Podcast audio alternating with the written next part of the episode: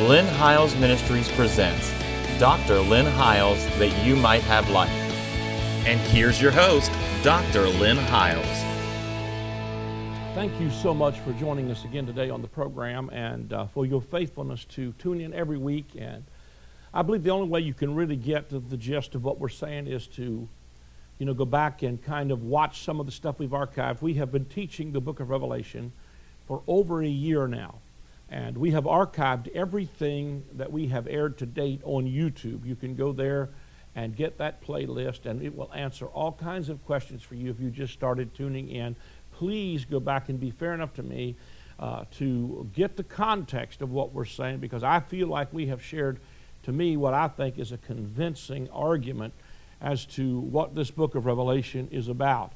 And much of it was written to a first century uh, church uh, first of all, it was written to seven churches that were really in Asia. Jesus would say himself, These things are about to shortly come to pass.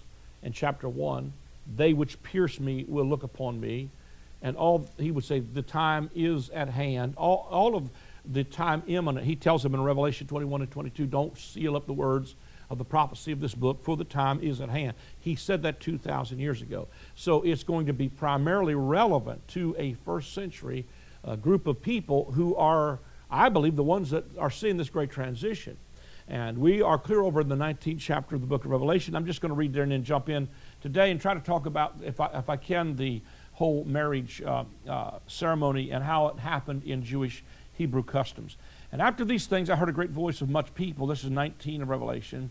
And heaven saying, Hallelujah, salvation and glory and honor and power unto the Lord our God. For true and righteous are his judgments for he hath judged the great whore which did corrupt the earth with her fornication, hath avenged the blood of his servants at her hands. Now we already shared with you how that this, we have showed you over and over and over again, how that this city that was judged can only fit with apostate Israel because in her was found the blood of all the prophets that were slain. And the only group of people that you could attribute that to was in Matthew 23 when Jesus said, Upon this generation will come the blood of all the martyrs, from the blood of righteous Abel to the blood of Zacharias will come upon this generation. And he prophesies to them, Woe, woe, woe. And it's in the context of these parables of the king's marriage of the king's son is preceding this, the marriage of the king's son, when the king made a wedding. He invited the invited guests. They did not come.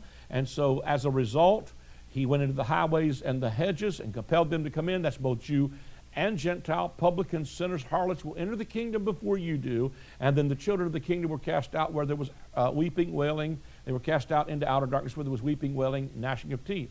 It's also in the context of the owner of the vineyard sending his servants to see how his vineyard was doing, and they mistreated the, the servants that he sent. Some of them they killed, others they stoned, some they beat. Last but not least, he sends his son. His son, then, they said, let's kill the owner the son of the owner will steal his inheritance. He said, What do you think that the owner of that vineyard is going to do to those wicked husbands? He's going to destroy them and burn up their city, which is exactly what happened in 70 AD in fulfillment of from Revelation 11 all the way through up till verse 9, or chapter 19 of the book of Revelation, where he says, Thou hast avenged the blood of the servants upon uh, their hands. The bride has now made herself ready. Uh, and there is a, uh, it says, again, it says that true and righteous are your judgments. This is verse 2 For he has judged the great whore which did corrupt the earth with her fornication, hath avenged the blood of his servants at the hand of the Lord, or at her hand. And again they said, Hallelujah, and her smoke rose up forever and ever. And the four and twenty elders and the four beasts fell down and worshiped God that sat on the throne, saying, Amen, Hallelujah. And a voice came out of the throne saying, Praise our God, all ye his servants, and ye that fear him, both small and great. And I heard as it were the voice of a great multitude, the voice of many waters, and as the voice of mighty thundering, saying, Hallelujah for the Lord God, omnipotent reigneth. Let us be glad and rejoice and give honor to, the, to him. For the marriage of the Lamb is come, and his wife has made herself ready. And to her was granted that she should be arrayed in fine linen, clean and white, for the fine linen is the righteousness of the saints. He saith unto me, Right blessed are they which are called to the marriage supper of the Lamb. And he saith unto me, These are the true sayings of God. And I fell down at his feet to worship him. And he says, Don't do it. I'm one of the servants, the prophets. Now, I want to go and just uh, look back at the uh, whole tradition, actually, of the marriage ceremony, and I want to tie that in with the 25th chapter of the book of Matthew with another uh, parable about the ten virgins. But I got this from the web uh, concerning Jewish weddings and customs and the bride of Messiah, and I got it from a messianic website that's talking about the custom of the Hebrew wedding. And let me just read this to you, uh, and then uh, I'm not going to read all of it, but points of it that I want to make some points on uh, that I thought were just powerful. There are many customs appointed by God as teaching tools in, in, a, in a unique way. The Jewish wedding ceremony, as opposed to any other cultural expression, is a detailed illustration of the Messiah's relationship to his bride. Now, the first one was called Shidduchim, S H I D D U K H I M. I don't know if I'm pronouncing that right or not. What it, and uh, what the Shidduchim was is arrangements preliminary to the betrothal. And the Shidduchim refers to the first step in the marriage process. The arrangements, the arrangements preliminary to the legal betrothal, it was common in ancient Israel of the father of the groom to select a bride for his son. Just like it was, you see, in the book of Genesis when, you know, Isaac was uh, sent a, uh, servant to select his bride, Rebecca. You know, uh, uh, uh and then, you know, he, it was so it was prearranged. The next phase was called, and so, you know, the Bible talks about those things. We'll get into what they mean in just a moment. The ketubah, which the next step, it was the next phase of the step, was the ketubah. K E T U B A H, if you're taking notes. And th- that, what that word means is written. Written in Hebrew, uh, the ketubah was and still is today the marriage contract. The ketubah includes the provisions and conditions of the proposed marriage. And one of them was that the groom promises to support his wife to be, and the bride stipulates the contents of her dowry, that is, her financial status. We see that described in Genesis chapter 24 also. Uh, despite the fact that this was an arranged marriage, it appears that the consent of the bride was very much a part of the ketubah in Genesis chapter 24 because they asked her if she was willing to go with him. So there still has to, you know, there is a movement out there, I think, uh, that, that tries to eliminate man's response to God's grace. But I believe it's not just either or, I believe it's both. It is by grace we are saved through faith. Grace is the sovereign act of God on your behalf, but faith is your response to it. I believe that you must believe in your heart and confess with your mouth the Lord Jesus Christ. You're not forced into this marriage, you must consent to it. The third part of it was the mohar, or if you want me to spell it, it's M O H A R, and it was called the bridal payment. This is sometimes called the bride price. It is a gift paid by the groom to the bride's family, but ultimately it belongs to the bride it, it, it changed her status and set her free from her parents' household. We see this illustrated in two biblical examples with Isaac and Rebekah in Genesis chapter 24, verse 53, and also Jacob and his two wives, uh, Genesis chapter 29, verse 20. And then the third part of it was the mikvah, M I K V E H, or the ritual of immersion. I think these are real interesting, and I'm going to describe what they mean as we get to them each in a minute. Uh, although not mentioned in the narrative to prepare for betrothal, it was common for the bride and groom to separately take a ritual immersion. The ritual immersion, or the mikvah, taken from the Hebrew, was prior to actually entering into the formal betrothal period and was symbolic of spiritual cleansing. In, illustrated in the, the uh, now this, this, is how these things, now let me take you back now and show you how that it's illustrated in the Messiah's bride. The Shidduchim, which was the first step of the marriage that we shared with you just a minute ago, uh, the, the first step of it, starts with the father's selection of a bride for his beloved son. So too, we were selected by the Father to be his beloved son's loving and precious bride. In Ephesians chapter 1, verse 4, it said, He chose us in him before the foundation of the world. We were chosen for him. Uh, so the Father chose us. As in the case with Isaac, there is a matchmaker, someone who uh, is is, you know, a matchmaker for the bride. And, and uh, that matchmaker would have been John the Baptist, who said in John 3 29 and 30 that he was the friend of the bridegroom. Uh, then, then, what would happen is that the, the ketubah, uh, which is the also, we also have a legal contract of a ketubah, which is the new covenant itself. One of the things I've said to you over and over again is that the new covenant is our marriage certificate. Uh, I could take you back and show you, uh, you know, in, in Romans chapter number seven. Let, let me jump over there real quick. I, I, hope I could go there real quick and just kind of hit this. But Romans 7, verse 1 says, Know you not, brethren, for I speak to them that know the law, how that the law has dominion over a man as long as he lives. For the woman which hath a husband is bound by the law to her husband so long as he liveth. But if the husband be dead, she is loosed from the law of her husband. So then, while her husband liveth, she be married to another man, she shall be called an adulteress. But if her husband be dead, she is, loose, she is free from that law, so that she is no adulteress, though she be married to another man. Wherefore, my brethren, you also are become dead to the law by the body of Christ, that you should be married to another, even to him who was raised from the dead, that we should bring forth fruit unto God. Romans 7 talks about how Jesus came. Now, I know there's a lot of different opinions about, uh, you know, uh, what exactly is occurring here. Uh, you know, I, have read some input, and it's got some validity to me, and Revelation, where the harlot says, I sit as a queen, and I am not a widow. And in other words, she refuses to recognize that her husband is dead. Now, some people say that that's what was happening here in Romans 7 is that she literally killed her own husband and crucified the Lord of glory. That probably has some merit. But the context to me of Romans 6 and 7 is Romans 6 is that we've become dead. In other words, we've become dead to who we were in Adam. And so, uh, what I think happens at the cross is that Jesus came not just to die for us, but to die as us, so that there was a death to all men, so that all men, whether Jew or Gentile, because of the death of their first husband, if you will, Adam, from the viewpoint of Romans 6, knowing this, that our old man was crucified with Christ, that we are now reckoning our old man to be dead, and if he's not dead, then we're not free to be married to another here in Romans 7.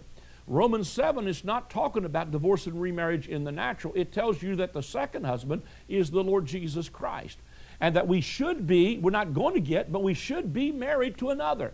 So again, I'm setting this in the context of the new covenant. The new covenant is our marriage certificate, and we are married legally to another so that we can be married to him who has been raised from the dead, so that we can be, bring forth fruit unto God. And our first husband, Adam, is dead, and if we don't reckon him to be dead, then we will never be free to marry another. And I'm thankful that my first husband, Adam, is dead and that we are free now. And that covenant, see, the old covenant was given to keep you connected to the old man, and the new covenant is given so that you can be connected to the new man.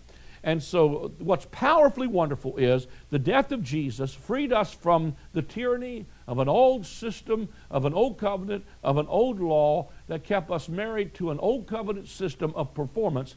And thank God that our old husband Adam is dead, and now we are legally not only available, but should be married to another, according to Romans 7. And see, if our old man is not dead and Jesus is married to us, then he is an adulteress, and so are we. So he must know something that preachers refuse to tell us, and that is our old man was crucified with Christ 2,000 years ago, and it gave us a legal right to be free from that system and to be married to another. So the first part of Messiah's, uh, uh, uh you know, uh, uh, uh, spousal, if you will, was that the Father selected a bride. He chose us in Him before the foundation of the earth. The second part was we have a legal contract, a ketubah. That's the new covenant. The new covenant gives us a legal right to use His name. It uses us. It gives us the legal right to be intimate with Him and to be able to bring forth fruit unto God. The next thing that happened was the mohar, now let me let me see. Let me let me. I'm moving too fast. The group promises love and care for his bride, and to give himself for her. He also has paid the proper price for his bride, and that is his own life. The bride promises to pay her dowry, her financial status, that of her yield, and, and, and the bride promises to pay her dowry, her financial status, that of her yielded life to keep herself for him. And in 2 Corinthians chapter 6, verse 20, it says, For you are bought with a price. He's already paid it. You're not your own. Therefore, glorify God in your body and spirit, which are the Lord's. That's part of the That is part of the uh, ketubah, the second dimension of your wedding contract. Number one, he loved us, gave himself for us. I covered that in prior segments in Ephesians 5. He presented us to himself, not having spot, wrinkle, blemish, or any such thing. He did at the cross. He paid the dowry. That's powerful to me. The mohar, the mohar, M-O-H-A-R, is also illustrated in our relationship to Jesus. We are told in 1 Corinthians 6, verse 19, that we have been redeemed with a price. We're not our own. We are also told that our bride's price is not just silver and gold, but his own life. We were redeemed not with corruptible things of silver and gold, but with the precious blood of Jesus. That's such good news to me. Both bride and groom have undergone the waters of the mikvah, which was the ceremonial washing of immersion. And Jesus did this at the beginning of his ministry when John the Baptist dipped him in the waters of Jordan to fulfill all righteousness. He was washing, he was the friend of the bridegroom who was giving him his mikvah and preparing him to get married. In the new covenant, the bride, we're cleansed by the washing of the water by the word, but we're also immersed in water baptism as part of our ceremonial marriage contract. We've been washed, we've been made clean, we've been presented without spot, blinkle, or blemish. The next one was called the, the Erusin or E Y R U S I N, or if you will, in our English terms, the betrothal. Uh, this word uh, literally is the period, this period of the betrothal, the period is called the Kedushim, meaning sanctification or to be set apart. This word really defines the purpose of the betrothal period. It is a time in which the couple are set aside to prepare themselves to enter into the covenant of marriage. The Jewish understanding of betrothal has always been much stronger than our modern understanding of an engagement. The betrothal was so binding that the couple would not uh, would need a religious divorce or get in order to annul the contract uh, in order to break this, this agreement. This option was only available to the husband, which I think is interesting. As the wife had no say in the divorce proceeding, this point I, I think could be made very poignant and powerful in that you can't decide to get rid of him, only he can decide to get rid of you. And the truth of it is, is he's not interested in getting rid of you. He wants to keep you. And I think that's pretty cool when you think of it in those terms in the new covenant, is that uh, once we get married to him, he's not willing to get rid of us. The aspects of the betrothal, then, after the couple had undergone the mikvah or the immersion or the spiritual washing, or in my case, I'm talking about the washing of the water by the word and water baptism, each separately, then, they would appear together under the huppah or the canopy and in public they would express their intentions of becoming betrothed or engaged. From ancient times, the wedding ca- canopy uh, was has been a symbol of a new household being planned. And, all, and I, I wrote in my notes this new household being planned is the new covenant household of faith. So they met under the, the huppah or the canopy uh, and they expressed their love for one another. Christ loved the church and gave himself for her that he might present her to himself, not having spot, wrinkle, blemish, or any such thing. While under the huppah, the couple participated in a ceremony in which some items of value were exchanged, such as a ring, I like this, or a cup of wine, was to be shared to seal the betrothal vows. After the ceremony, the couple was considered to have entered into a betrothal agreement. This period was to last for uh, at least one year. During this time, the couple was considered married, yet did not have sexual relations and continue to live separately until the end of the betrothal period. We see this time of betrothal illustrated in the Gospels as reflected in the lives of Joseph and Miriam in Matthew chapter 1, uh, 8. Now, I put in my notes that this cup of wine was given on the day of Pentecost, that they celebrated this cup of wine and this betrothal agreement was inaugurated. It was the cup of the new covenant. It could have also been the one that was drank right after uh, Jesus, uh, you know, or when he, when he was about to go to the cross. He took the cup and he said, This cup is my blood of the new covenant. I think every time we take the cup of communion, it is symbolic of our covenant relationship and our marriage to Christ. And because we're married to Him, we have a legal right to everything that belongs to Him. Wow, is that powerful?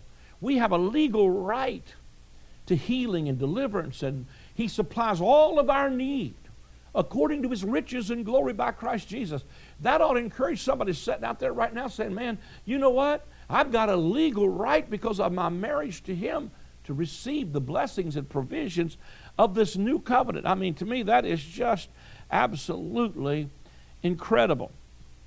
Following this betrothal, uh, there was a thing called the matan, M A T A N, or the bridal gift. Following this betrothal ceremony, the groom would return to his home to fulfill his obligations during the betrothal, but just prior to leaving, he would give his wife to be a matan, or a bridal gift, or a pledge of his love for her. Its purpose was to be a reminder to his bride during their days of separation of his love for her that he was thinking of her and that he would return and receive her as his wife. And in Ephesians chapter 4, it said that when he ascended, man, I love this. When he ascended, he gave gifts to men. And the gifts he gave were fivefold ministries that were given for the perfecting or the maturing of the saints uh, until we all come to the unity of the faith and the knowledge of the Son of God. So God gave gifts as his token when he ascended. Hallelujah. He's already betrothed to her. Now I want you to see this. We got engaged. We got betrothed at the cross. The blood and the water presented us to himself. The water baptism brings us into the covenant agreement. The cup that we drink brings us further into this covenant betrothal agreement. Excuse me. And now he's going to give her a bridal gift which is fivefold ministries, that when he ascended, he gave gifts. That is a pledge of his love for her. And uh, to remind her uh, of her uh, uh, uh, uh during that their days of separation of his love for her, and that he was thinking of her, and he would return to receive her. Also, that during this particular time, it said during the the responsibilities during this betrothal, during the betrothal, the groom's responsibility was to focus on preparing a new dwelling place for his bride and family. In biblical times, this was most often done not by building a new home, but by simply adding additional rooms to the family's existing home. The rabbis determined that the place to which the bride was to be taken must be better than the place she had lived before. This is a better covenant based on better promises with a better tabernacle and a better temple. I love that. So the house that he's preparing is not just a physical house somewhere in the heavens, but it's the house of God that he is himself. For in Revelation 21, there's no temple therein, for the Lord God Almighty and the Lamb are the temple thereof. So we're moving out of an old covenant temple into a new covenant temple. We are moving into his house. Hallelujah. It was not the bride's, it was not the groom's duty to determine when the place he was preparing for the bride was ready, his father would make that determination and give the go ahead to receive the bride. The bride also was to keep herself busy in preparation for the wedding day, specifically with the wedding garments were to be sewn and prepared. And uh, then uh, the, uh, the betrothal to his bride, as the, betroth, uh, as the betrothal includes the blessings of the wine under the chuppah, one of the last actions was to bless the cup of the New Testament, which Jesus did. The cup was to be blessed, and he blessed it and said, This cup is my blood of the new covenant. He said, I won't taste wine again until I drink it new with you in my Father's kingdom. And he would drink that at the wedding feast. The, and I believe that was part of the betrothal process that took place at the day of Pentecost when he popped the cork on a vintage of wine that had never been drunk before. Let me just jump down here. It says, uh, uh, where, where is the, the, the matan or the gift? He also gave a bridal gift, which I shared a while ago as well, was the Ephesians 4 gifts, but it's also, uh, it said, or a bridal gift of the love of the Messiah being towards his bride. If indeed we are his betrothed, remember the words of the matan, which means a gift or a pledge. In the Greek, the word charismata or charismata means gift. Ephesians 1.13 tells us that the pledge or gift is the Holy Spirit. Also, uh, a promise of love that He will return for us. Interestingly, this pledge was given at Shavuot, which is Pentecost. They gave the pledge during the Feast of Pentecost and uh, could be telling us a story not only about His love, but of His fulfilling, but what of His bride, what she to be doing. During this one year period, the bride is to consecrate herself and prepare holy garments for the upcoming marriage. Paul puts this preparation in very clear terms in Ephesians 5. The bridegroom is making preparations to return for his bride. We need not ask ourselves, uh, are we his betrothed, keeping our garments clean? Are we arrayed in our bridal attire, keeping our ketubah, our covenant promises? And then the final one is the marriage of itself, culminating This culminating step is called the process of, of the Jewish wedding is called the Nisuin, N-I-S-S-U-I-N. But before I get to that, I also want to say that the word gift here again, when he gives bridal gifts, is the same Greek word we translate charismata or charismatic, and it is the gifts of the Spirit. So he gives us his gifts. You know, in the Song of Solomon, he shows up on her porch with gifts. He brings her gifts because he's courting her. We receive the gifts of the Holy Spirit as gifts of wedding gifts. They are to prepare us to become a bride, a wife. See, in this preparation, we're being prepared. We are a bride, but after we're married, we are a wife. And, and you know, uh, once you get married, the wife's duties function far more different than the whole process of, the, uh, of being a bride. In other words, you start to function as a wife. But the culminating step in the process of the Jewish wedding, the final step is called Nesuin. The word comes from, comes from the word uh, N-A-A-S-A, which means to carry. This is a graphic description as the bride would be waiting for her groom to come to carry her off to her new home. The period of the betrothal was a time of anticipation as the bride waited for the arrival of her betrothed. One of the final unique features of the biblical Jewish wedding was the time of the groom's arrival. It was a surprise and that would take the bride. Uh, they the, the bride took the betrothal seriously, expecting at the end of the year, long period of betrothal. She didn't know the expre- uh, she knew the approximate timing, but she didn't know the exact day or the hour. She was uncertain. It was her father, the groom, that declared when that would take place, and that brings me up to where I will deal with in the next segment, the marriage which is the five wise and the five foolish virgins that are brought in to this marriage. Some were wise, some were foolish, some were ready, some were not. We're out of time. Take a moment to call that number on the screen. Sow a seed into the ministry is what helps us take the gospel of the kingdom and the gospel of grace around the world. We need your help. God bless you. Thank you for tuning in again this week. For anyone struggling to understand John's writings in Revelation, this book provides true, biblically based answers. Through detailed insights into the letters John wrote to the seven churches of his day, you will learn how to avoid the mistakes of the early church to overcome today's trials and tribulations. This book will provoke you to thought and dialogue, bringing greater clarity and revelation of Jesus Christ.